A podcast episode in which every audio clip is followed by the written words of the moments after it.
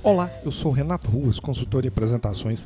Bem-vindos ao podcast Prezecast da série Apresentações Eficientes. Se preparar apresentações faz parte da sua rotina de trabalho, do seu dia a dia, não deixe de ver dicas no meu site na seção Conhecimento www.rectapreze.com.br. Qualidade do seu slide.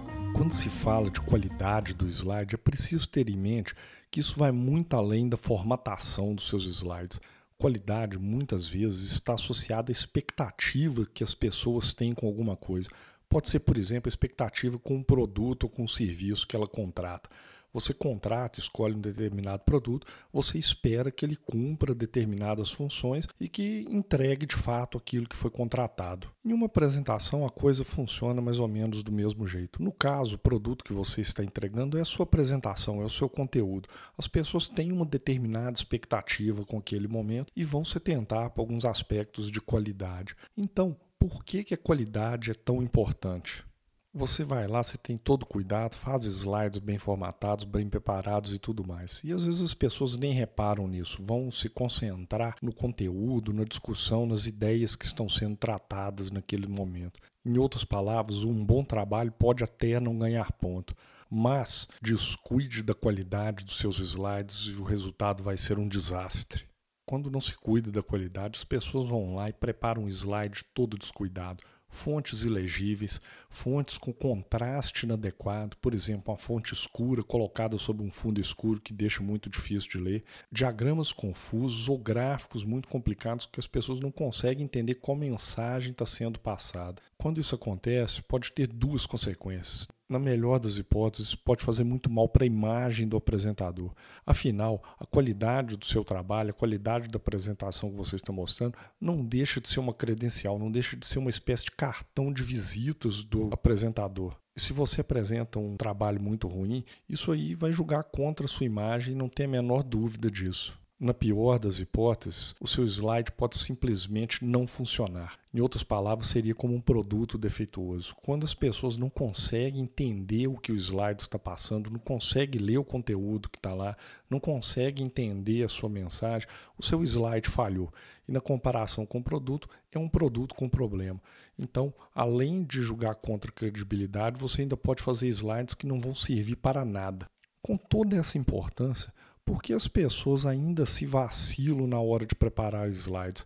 Eu tenho certeza que você que está aí ouvindo, durante essa semana ou no último mês, você assistiu alguma apresentação com slides muito ruins, mal preparados, difíceis de ler, elementos mal formatados, tudo desalinhado no slide, enfim, um slide típico de uma apresentação feita sem nenhum cuidado. E por que, que as pessoas cometem esses erros?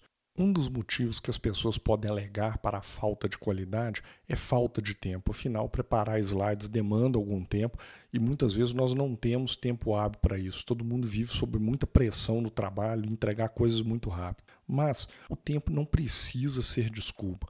Nós temos vários recursos muito simples em ferramentas como o PowerPoint que ajudam a melhorar em muita qualidade do nosso slide sem gastar muito tempo nisso.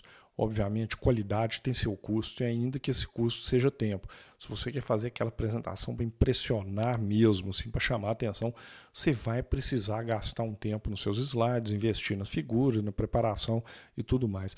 Porém, naquele slide que você precisa fazer ali no dia a dia de trabalho, alguns recursos muito simples que podem ser usados que te economizam muito tempo e você consegue um resultado muito legal. O segundo motivo é a falta de conhecimento de alguns detalhes que podem impactar em muita qualidade da sua apresentação.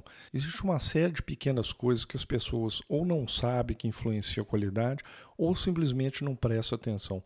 Quando você começa a olhar para esses pequenos detalhes, você dá um passo importante para aumentar a qualidade da sua apresentação, diferenciar da maioria das apresentações que você vê por aí sem muito esforço. Então, falando de algum desses detalhes, eu vou dar algumas dicas aqui para você se ligar na hora de preparar o seu slide para não escorregar com algumas coisas básicas. Primeiro cuidado é muito cuidado no uso de fontes no seu slide. E quando eu falo de fontes, tem alguns cuidados que precisam ser tomados.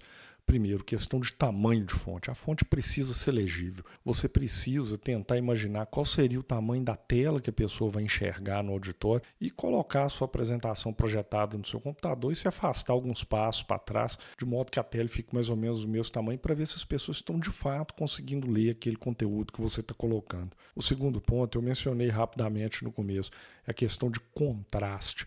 Contraste é muito importante para as pessoas terem uma devida legibilidade. Você coloca uma fonte de uma cor escura sobre um fundo escuro, ou contrário, uma fonte um pouco mais clarinha sobre um fundo claro, fica muito difícil das pessoas lerem o que está na tela. Então você precisa experimentar, você escolher um fundo, qualquer que seja a cor, coloque o seu texto em cima e garanta que ele está funcionando. Um terceiro cuidado com fontes é cuidado com a quantidade de fontes que você utiliza no seu slide.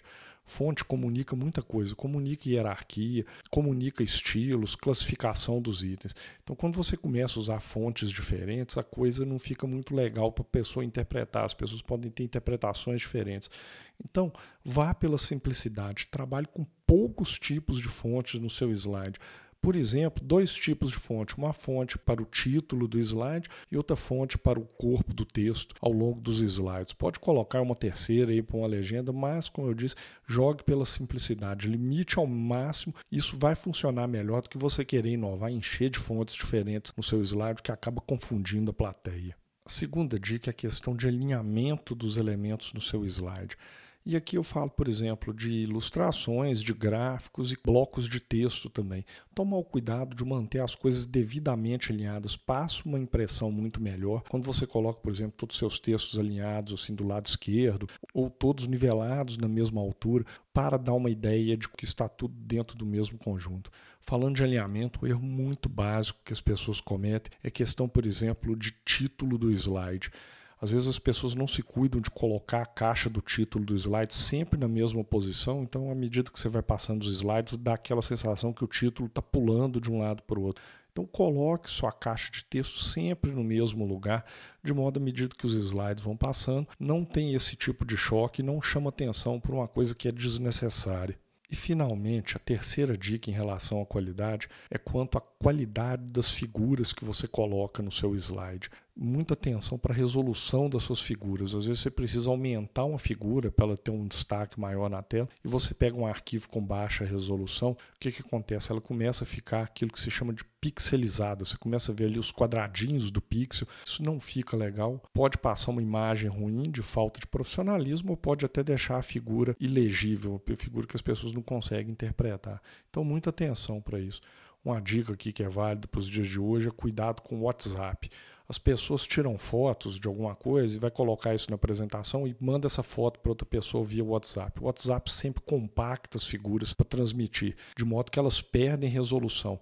Aí você tenta colocar isso no slide, muitas vezes não dá certo. Então, a solução é você conseguir com a pessoa as fotos originais, que não adianta nada você ter uma máquina de vários megapixels, sendo que na hora que você vai transferir a figura para outra pessoa via WhatsApp, você acaba mandando um arquivo aí de poucos kbytes aí com resolução ruim.